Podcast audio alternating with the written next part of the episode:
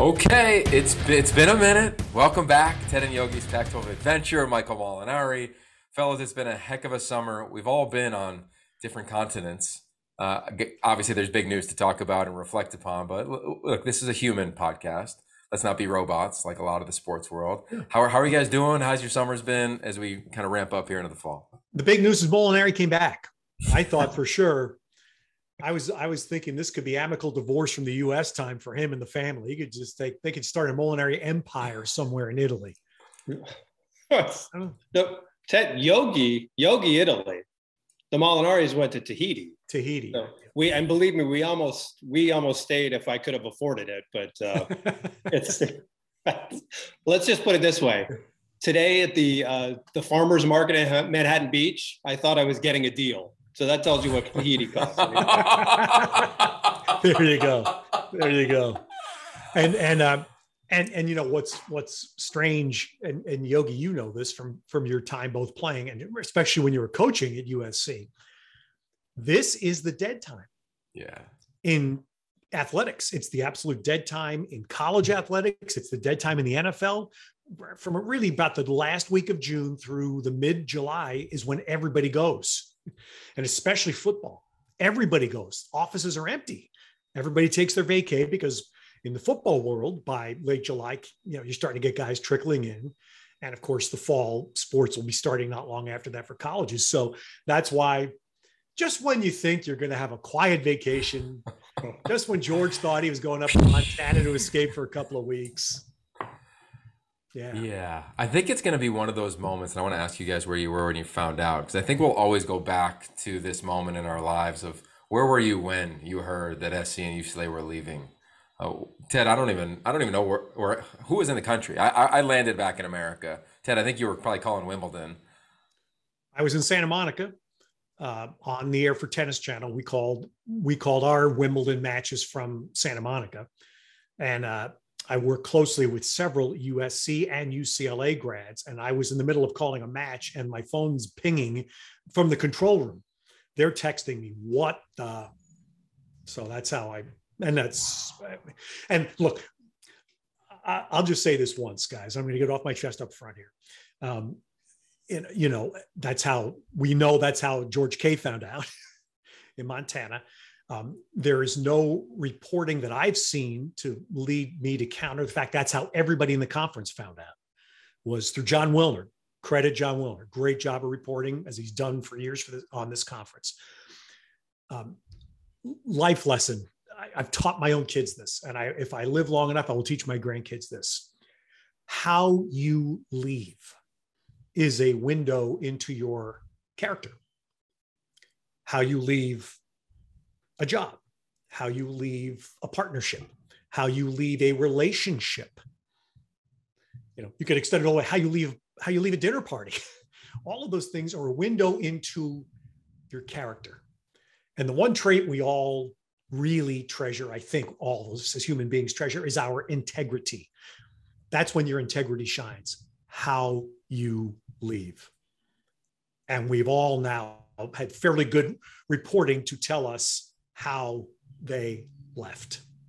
And I'm sad to say I'm still looking for the integrity.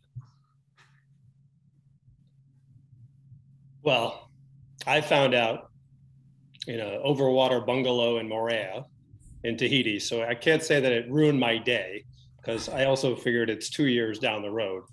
But I, I would say the first thing that jumped in my mind immediately was back to 2011 what happened then in the Pac 12 media rights?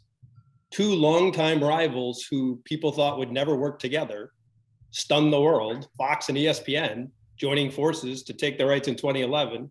And fast forward to the next rights, what happens? Two longtime rivals get together in secrecy and stun everybody. So that's that's the first thing I thought of. But the thing that jumps out of my mind right now is how I've left some of Ted's dinner parties, and that concerns me a little bit. I'm so glad you said that because that's oh. just what I was thinking. And by and by the way, the 2011, just just I don't want to be clear because again, look, we're all smart. We all understand why things like this happen, and it's not the first time. there was no integrity in the television deal in 2011. I was first party part of it. I know. and, and, clearly I landed on my feet thanks to Larry Scott with Pac 12 Network, but that was a not a very not a very clean process either. So this has happened before, but obviously this one, um, to me, and then Yogi, you take it. But to me, why I said what I did was because you know this move is not just leaving to look out for yourself, which everybody knows you're doing. You're looking out for yourself. Okay, cruel. You're not just leaving a partnership, you're nuking it. You're nuking it. And when you know that, that's where integrity must shine. I have one thing to add. I'm, I'm reading the last line of the story about that uh, television deal in 2011. As part of the agreement, UCLA and Cal agreed to give up their historically larger share of the television revenues. That was the last word on that deal in 2011. UCLA, we used to buy USC, you mean? Right? Oh, UC, I do what I say. UCLA and USC agreed yes. to give up their historically larger yes. portion of the revenues. Which is we, line. Which, as we know, that was you know. And look, this is all right. I'm sorry, Yogi. I didn't mean to trample on you, but this is where I'm going to finish my rant here. But the other part of this is capitalism versus socialism today, because the Pac-10, and I wasn't around the Pac-8, so I don't go back that far, but I was around the Pac-10 for a long time, and the Pac-10 was capitalist and USC and UCLA brought more to the party. They they valued, they added more value to the asset. They reaped more reward. When Larry Scott came in and the conference expands to 12, socialism.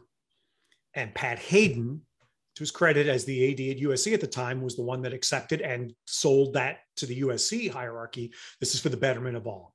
And it's been a socialist enterprise. And I think the conference, athletically, I should say, has been a socialist enterprise, Michael, as you just said. And I think it's fairly clear that there was a segment of USC that didn't really like that. And it's interesting because over this decade where we've had socialism in the athletic revenue field, the football contributions have come from Oregon, Utah, Washington, Stanford, and now the last couple of years, Utah. Right? Those four schools, Oregon and Washington to the national playoffs, Stanford to be a national power, and now Utah. Who's missing? Yeah. Yeah. Well, look, uh, the only thing I can report on 100% is that the water is as blue as it seems on the internet in Tahiti because Molinari sent me a couple photos. so that's my that's my wellness. All right, the Yogi, the, the podium's yours. Go for yeah. it. So I was at the Elite 11. We were in Europe until Monday of that week. I woke up Tuesday morning, went to the Elite 11, the premier quarterback camp in the country, and away we go. And on the final day, uh, it's the final day of competition. I'm slated to go and do a bunch of media hits. And we're going to talk about these quarterbacks and how fun it is. Prior to that, I'm doing an interview with two esteemed parents who I've grown to really be fond of.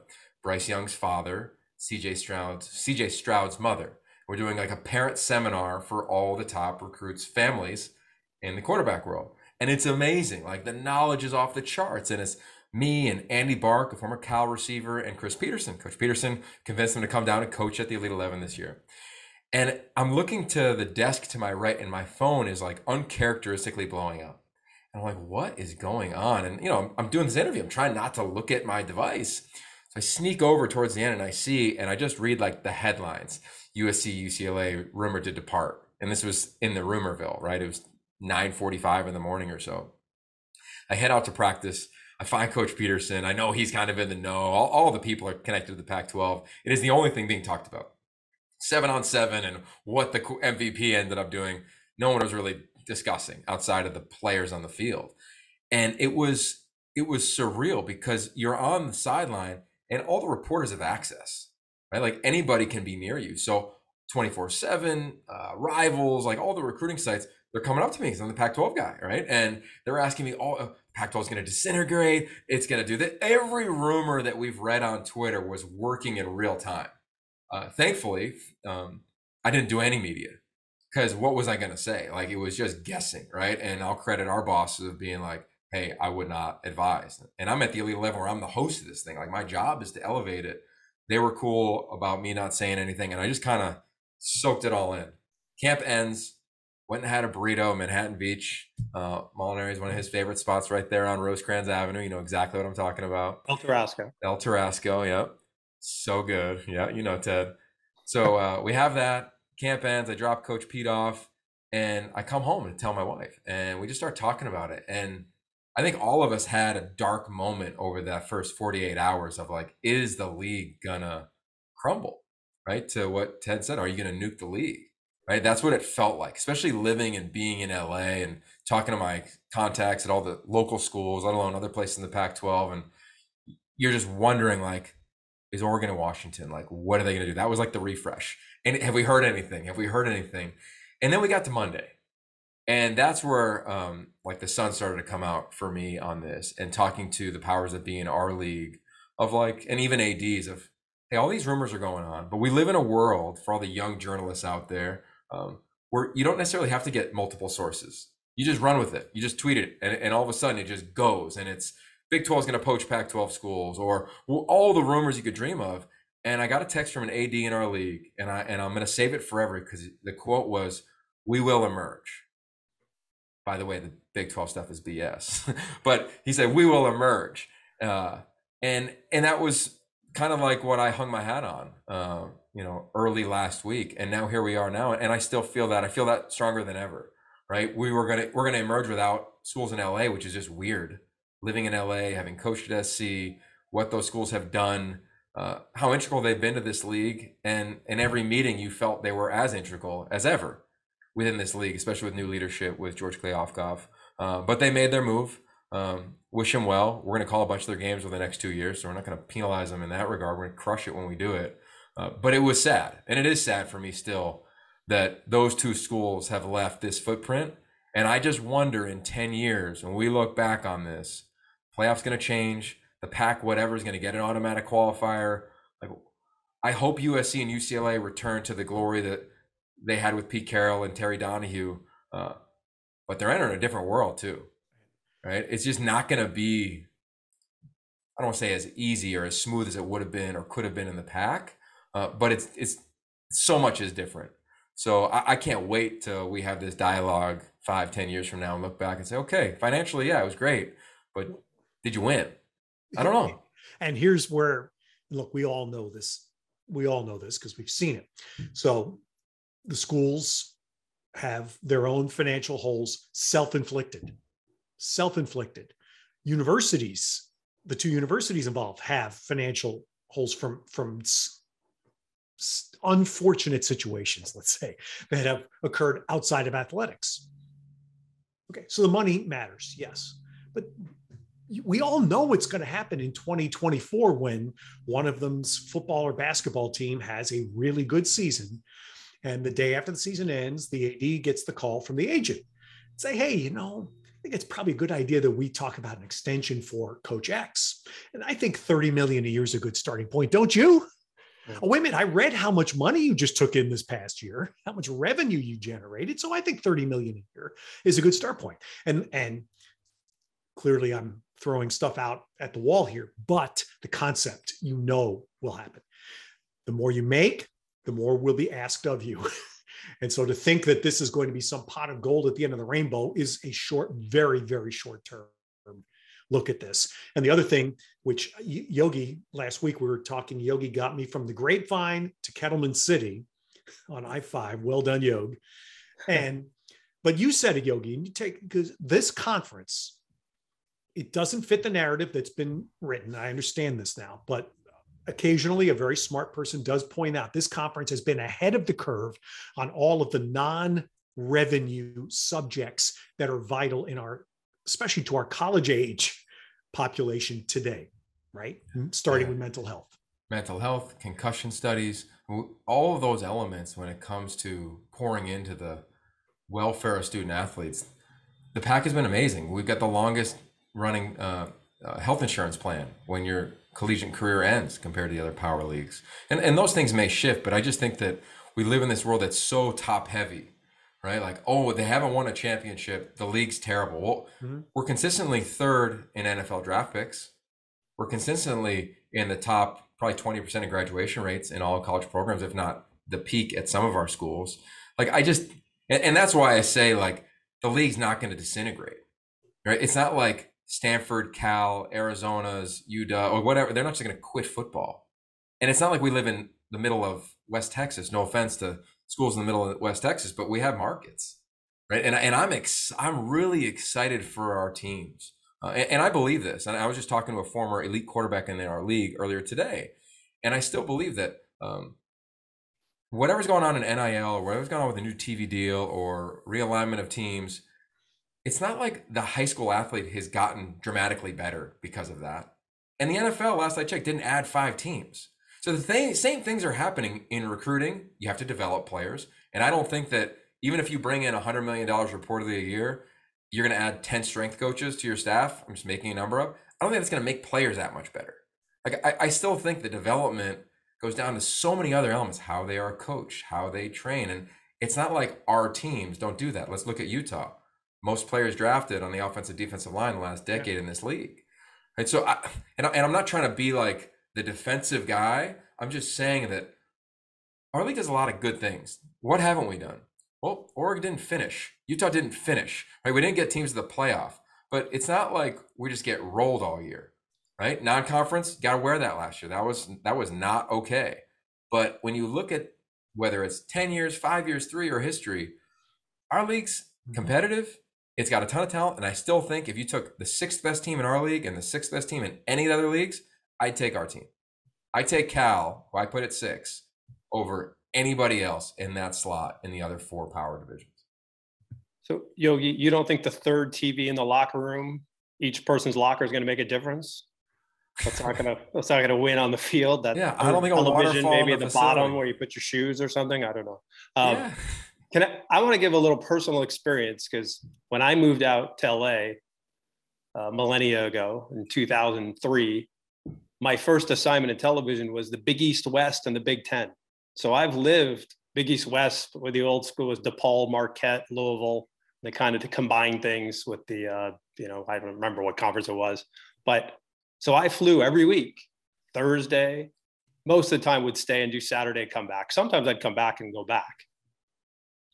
That was brutal.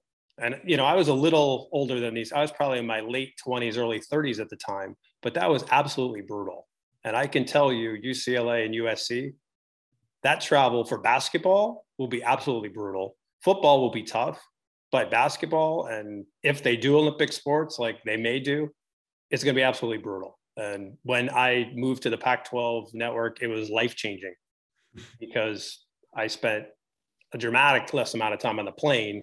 And the other part is when you're going to Iowa City in December, you're not guaranteed to get there on the time it says on the itinerary.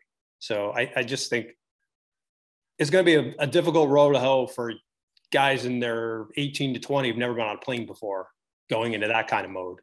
Yeah, you know, so much is made around NIL right now of NIL dollars are going to players, and it is ridiculous. I, I want to get into that being at the Elite 11.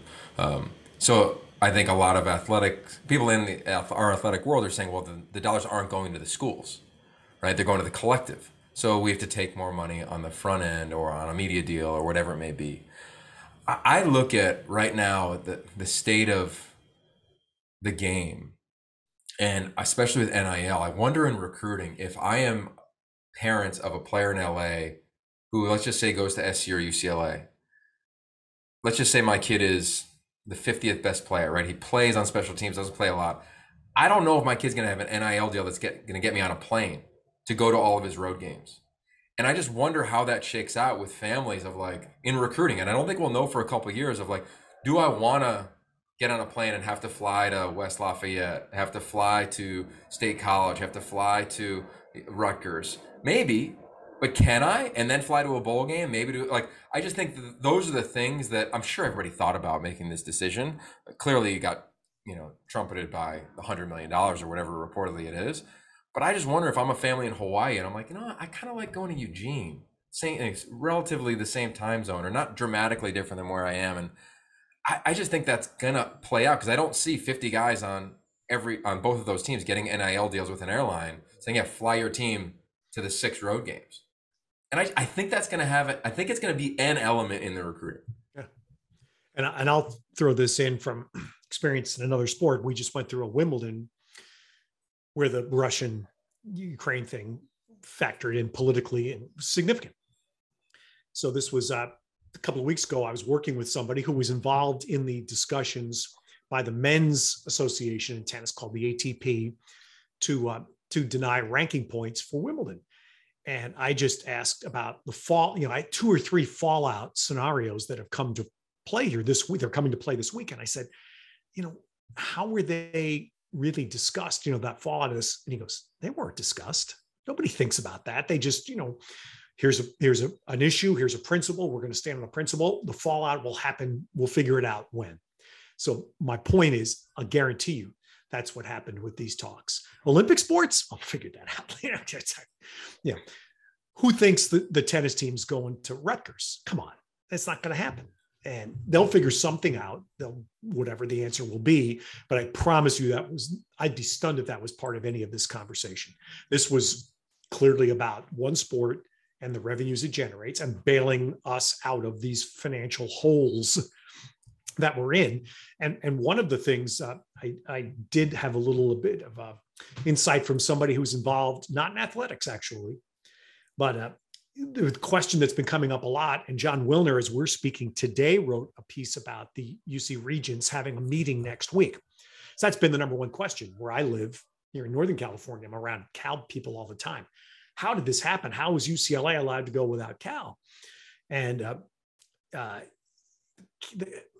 has been it has been uh, i'm led to believe that because of the financial distress that cal athletics is in from their very um, very poorly done football stadium issue of what a decade ago. Uh, they are now being basically bailed out by the university by the uc system is bailing cal athletics out of this financial hole because there's no way you know martin jarmond is talking about folding sports. Cal would have folded sports a long time ago had this financial aid not come into play. As a result, Cal athletics may not quite have the autonomy that it would normally have, being beholden to the UC system for this financial help, but allowing the athletic program to sustain and not have to not have to contract. So that may we'll, we'll learn perhaps a little bit more when this reading regents meeting happens next week. Perhaps we will learn more, but that was one um, sensible possible answer to that question that I've heard more than any other living in Northern California over the last two weeks. So, what do you guys think about? Like, I, I look at these two teams, right? We're calling USC's opener, and I know we're jacked about it. it Coliseum's gonna be rocking, man. It's gonna be sweet. And then we got UCLA two weeks later, and I think both of these teams have a chance to take a real run this year. I can't wait to see the offense of SC. I think they're score a boatload of points. UCLA, if I didn't love Utah as much as I did, I'd pick them to win the league. I think they're that good. Mm. So what do you think about these two teams playing this year? Like, what do you think they're going to meet on the other side when they get into conference play? Just kind of curious. Like, we haven't really talked about in terms of the opponent, right? Like, the other 10 schools, and they're going to play eight of them or seven because they play each other, know that they're out. I'm curious what it's going to be like in Salt Lake City in October when SC goes there. do you think it's a net neutral and, and kids or whatever after the first drive, just go play? I think for the fans, it'll add some juice. I remember when Boston College left the Big East, and me too. I was at Syracuse. I was doing TV at Syracuse at the time. I had already graduated, but single worst realignment decision in the history of college athletics. Thank you, so I would I would agree. Um, and the fan, every every Big East fan, when that team took the field, like there was it was kind of like in a basketball game when the guy everybody hates catches the ball and everybody makes the loud noise or they're like trying to get on one guy's head. That's what it felt like to me. I actually, I think I was doing the Big East Network football at the time. Anytime we had a BC game, they were just hated. And I, I can't imagine that USC and UCLA are going to go in any stadiums this year of football and not, there's not going to be a, a much higher level of juice aimed at them. That would be my expectation. Yeah. I just think it's interesting because we see that happen when it has something to do with the players often.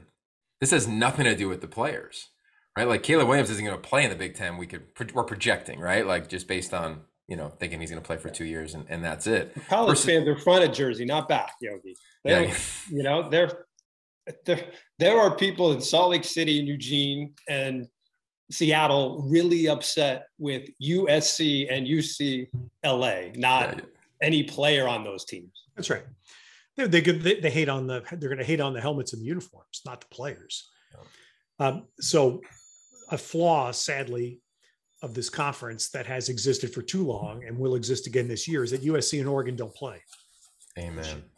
Wow. that, that needs to be fixed. UCLA is at Oregon October 22nd. And I believe that will be the day USC plays at Utah, which is the other day that's likely. But I would have a feeling that if it was USC at Oregon, that would be the that would be the no question, no brainer day. UCLA at Oregon, I think, may have a little bit of it this year.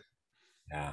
Uh, so, uh, last question on this topic, um, and it'll be fun to bang this around. Ted, you referenced Stanford, UW, Oregon, uh, Utah as teams that have won the pack in the last handful of years. Who, what do you think the opportunity is, or who has the greatest opportunity with those two teams leaving? Like, is it is it the obvious, like Oregon, like could be their league, Opportunity Yeah. to do what though? like to kind of be that that brand like what would the laziest term of all time that we'd hear on the east coast would be just need sc to be good the pack will be back right well they're not going to be around like who, who do you think is going to take the throne in the league if, if there is one that that sc proverbial sat on Well, I, I will chime in right now because I'm a, I mean, look, Oregon has had its runs. They had, the run at the beginning of this 12 team conference with Chip there. And then they had Justin Herbert's two years, really good. Um, know, they've been there. Um, I don't believe personally, from my time spending a lot of time around the other parts of the country, I don't believe Oregon is quite the national brand that Oregon believes it is. I think in the East and the South, yeah, people know it. And and this is me, so I'm going to say something that I've not said yet. I I haven't said it to you guys, but I I'm thinking outside the box. Okay, we now have two conferences that are owned by ESPN. Right, ESPN owns the SEC coming up, and they own the ACC. Fox now owns the Big Ten. There is no question about it. They own it. Somebody else may get to be a partner with Fox, likely, but Fox owns the conference. Okay. The Pac 12 could have done this, chose not to. Going forward, do they? Or is there an owner in the conference already? Shoe Dog. Shoe Dog. Who's the who's the most prominent person outside of USC and UCLA in the Pac 12, whatever you want to call it, athletics? Phil Knight. So we have TV running conferences. What about a brand? What about if Phil, and we know where Phil is in his life, and he loves his his passion for Oregon is unquestioned for Oregon athletics. He is also, as has been pointed out, a donor to Stanford, but I think it gets lost in the shuffle. He does not donate one cent to Stanford athletics. His every cent of his athletic donations go to Oregon. He donates to Stanford for business school and business school related, which is where he went, uh, activities. Anyway, point being, you want to save this conference as as and keep the values in place that the current schools share. Oregon's the tentpole school going forward. Or, to me, they are the tentpole school, and Phil Knight's the power. so suppose you say going forward, we're a Nike league. And guess what? You have a deal with Under Armour or Adidas. And when your deal's up, you're going to be a Nike school. Mm. Whenever that deals, we can't violate contracts, but whenever that deal's up, you're going to be a Nike school. We're going to be a Nike league. Guess what? Every field and every court in the conference got a big swoosh on it. that'd be pretty it's sweet so funny. I'm just saying. I mean, uh, no. I mean, I'm not. If TV can run these conferences, why can't Nike run one? We're everybody has no problem with Apple or Amazon coming in, and they're Just they saying. sell stuff. So what's the difference? And I'm saying agree. half the school, half the schools in the league are half the remaining schools in the league are, are Nike schools anyway. So we have a few outliers, and whenever those contracts expire, you know, and of course, part of UCLA's financial disaster was a disastrous decision to do a deal with Under Armour, and and that's part of the hole that they dug themselves. So my point is that hole wouldn't exist with Nike. Well- So anyway, and I know that's a crazy idea, and people will look at me like I'm, you know, got three eyes or whatever. Okay, just threw it out there. Um, Yogi's looking at me like I have three eyes. look at him. Look at him. Yogi, I- ga- I- gather your thoughts, Yogi. I have something Yeah. to say. Um, not about that, but I, it's funny, the uh, in a, a quick tweet from our uh, partners at Fox Sports that went out about who should join the Big Ten next, which had a bunch of schools from the ACC and Big 12 and Pac 12. One of the, lowest rent tweets, by the way, you could. Yeah, yeah, it was low rent. Yeah, it was. Yeah, the it was. I charge much more in my apartment in Boston, that's for sure, than the rent for that. But um, they had Oregon, Cal, Stanford, Washington, and no Utah on there. And I thought that's. It, it's funny you say the brand and the national brand, and Utah's been amazing, and I, I think, I think Utah is undervalued, and maybe Utah is a team that maybe they get a better foothold in the Southern California recruiting market with the little bit of a void that's been created there. And maybe that's the last piece they need to kind of maybe they're the 10 pole of the flagship of this conference. Let me, let me just throw this out there too. This is something I said to people I was working for at the time, the day Jim Harbaugh took the job in Michigan.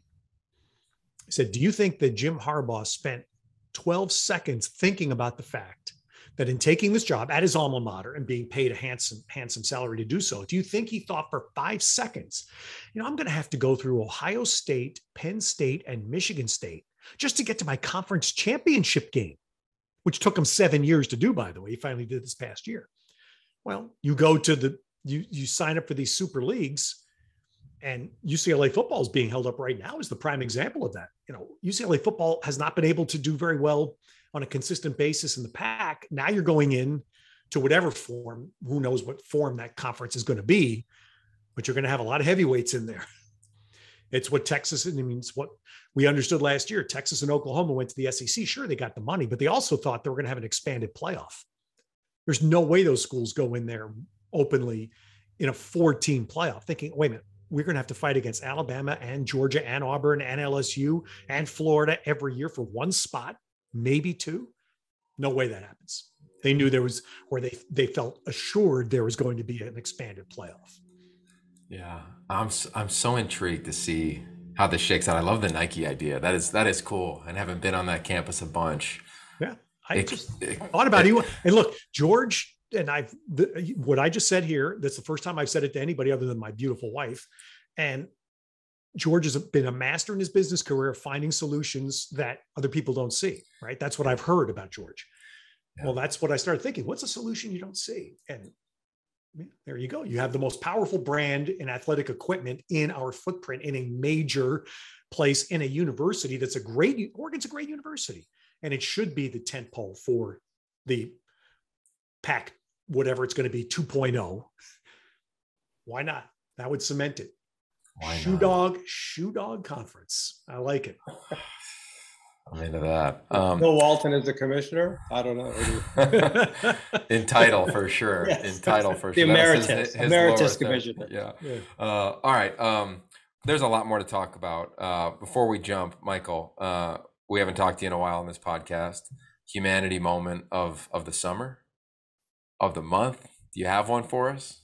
I have a uh, a special edition humanity moment is what I have. Believe me, at some point this year, we are going to hear the great story of my hole in one, but folks are going to have to wait on that one. That's a great. How much story. did that cost you?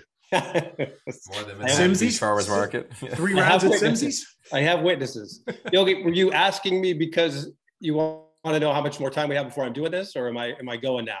No, you're going now. I, am a, I'm a basketball coach, summer league. Yes. Uh, we got practice tonight, okay. baby. Okay.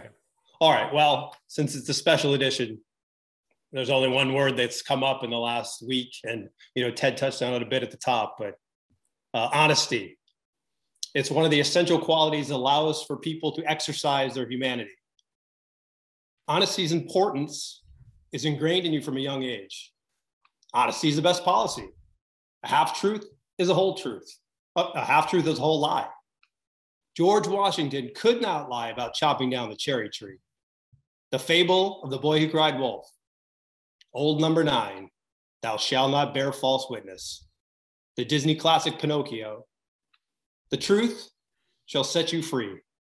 And my favorite from Mark Twain if you tell the truth, you don't have to remember anything. Yet in these times, it seems like dishonesty is winning the day. The former president, armed with alternative facts and his hacks, won an election and then tried to steal another one. A far cry from George and the cherry tree. The richest man in the world, Tesla's Mr. Musk, whose rise has been fueled as much by empty promises as the promise of an electric powered utopia. Elon's currently trying to lie his way out of a deal he's having second thoughts about. And you can tweet that. The social media slash political correct slash cancel squad has created a nation of liars. It's more important to say what others want to hear rather than what you believe. Conviction replaced by conformity. First Amendment be damned. Last year, this time, I was crushing Texas and Oklahoma for stabbing the rest of the conference in the back under the cover of darkness, making a deal with the SEC. This year, it's USC and UCLA's are involved in a similar scheme. I can't blame anyone at those institutions for taking the money. It added tremendous value to their future and their financials bottom line. But someone there should have considered in the long run how you do things are as, if not more important than what you do. It shapes how others view you and the integrity of your organization. And I think there's still some value in that.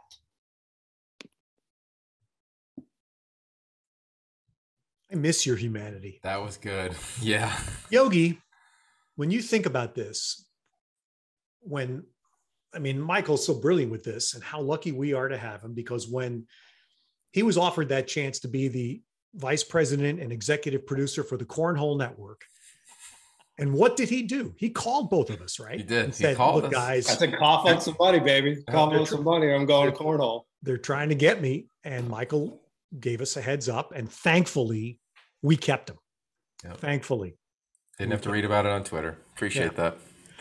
I'm, can I can I throw in one really quick one here? Because I don't want to step Michael. That was excellent. That was excellent. But a very quick humanity moment. Last Friday, I got an email that made me smile more than I've smiled in a long time. In the aftermath of the 50th anniversary of Title IX, the University of Notre Dame is going to honor 250 athletes coming up in October. 250 athletes that will be given what should have been given before membership in the Monogram Club. Monogram athletes at Notre Dame. These are athletes who played from 1972 or 3 to 1978 in sports that were club sports. These athletes were women. Notre Dame allowed women in for the first time in 1972. They did not have varsity sports for women until 1979. So athletes who played in club sports will all be brought back for football weekend and honored. My wife is one of them, and I am so thrilled that Notre Dame is stepping forward. And it's just it's it's just a right thing. It's so right to do.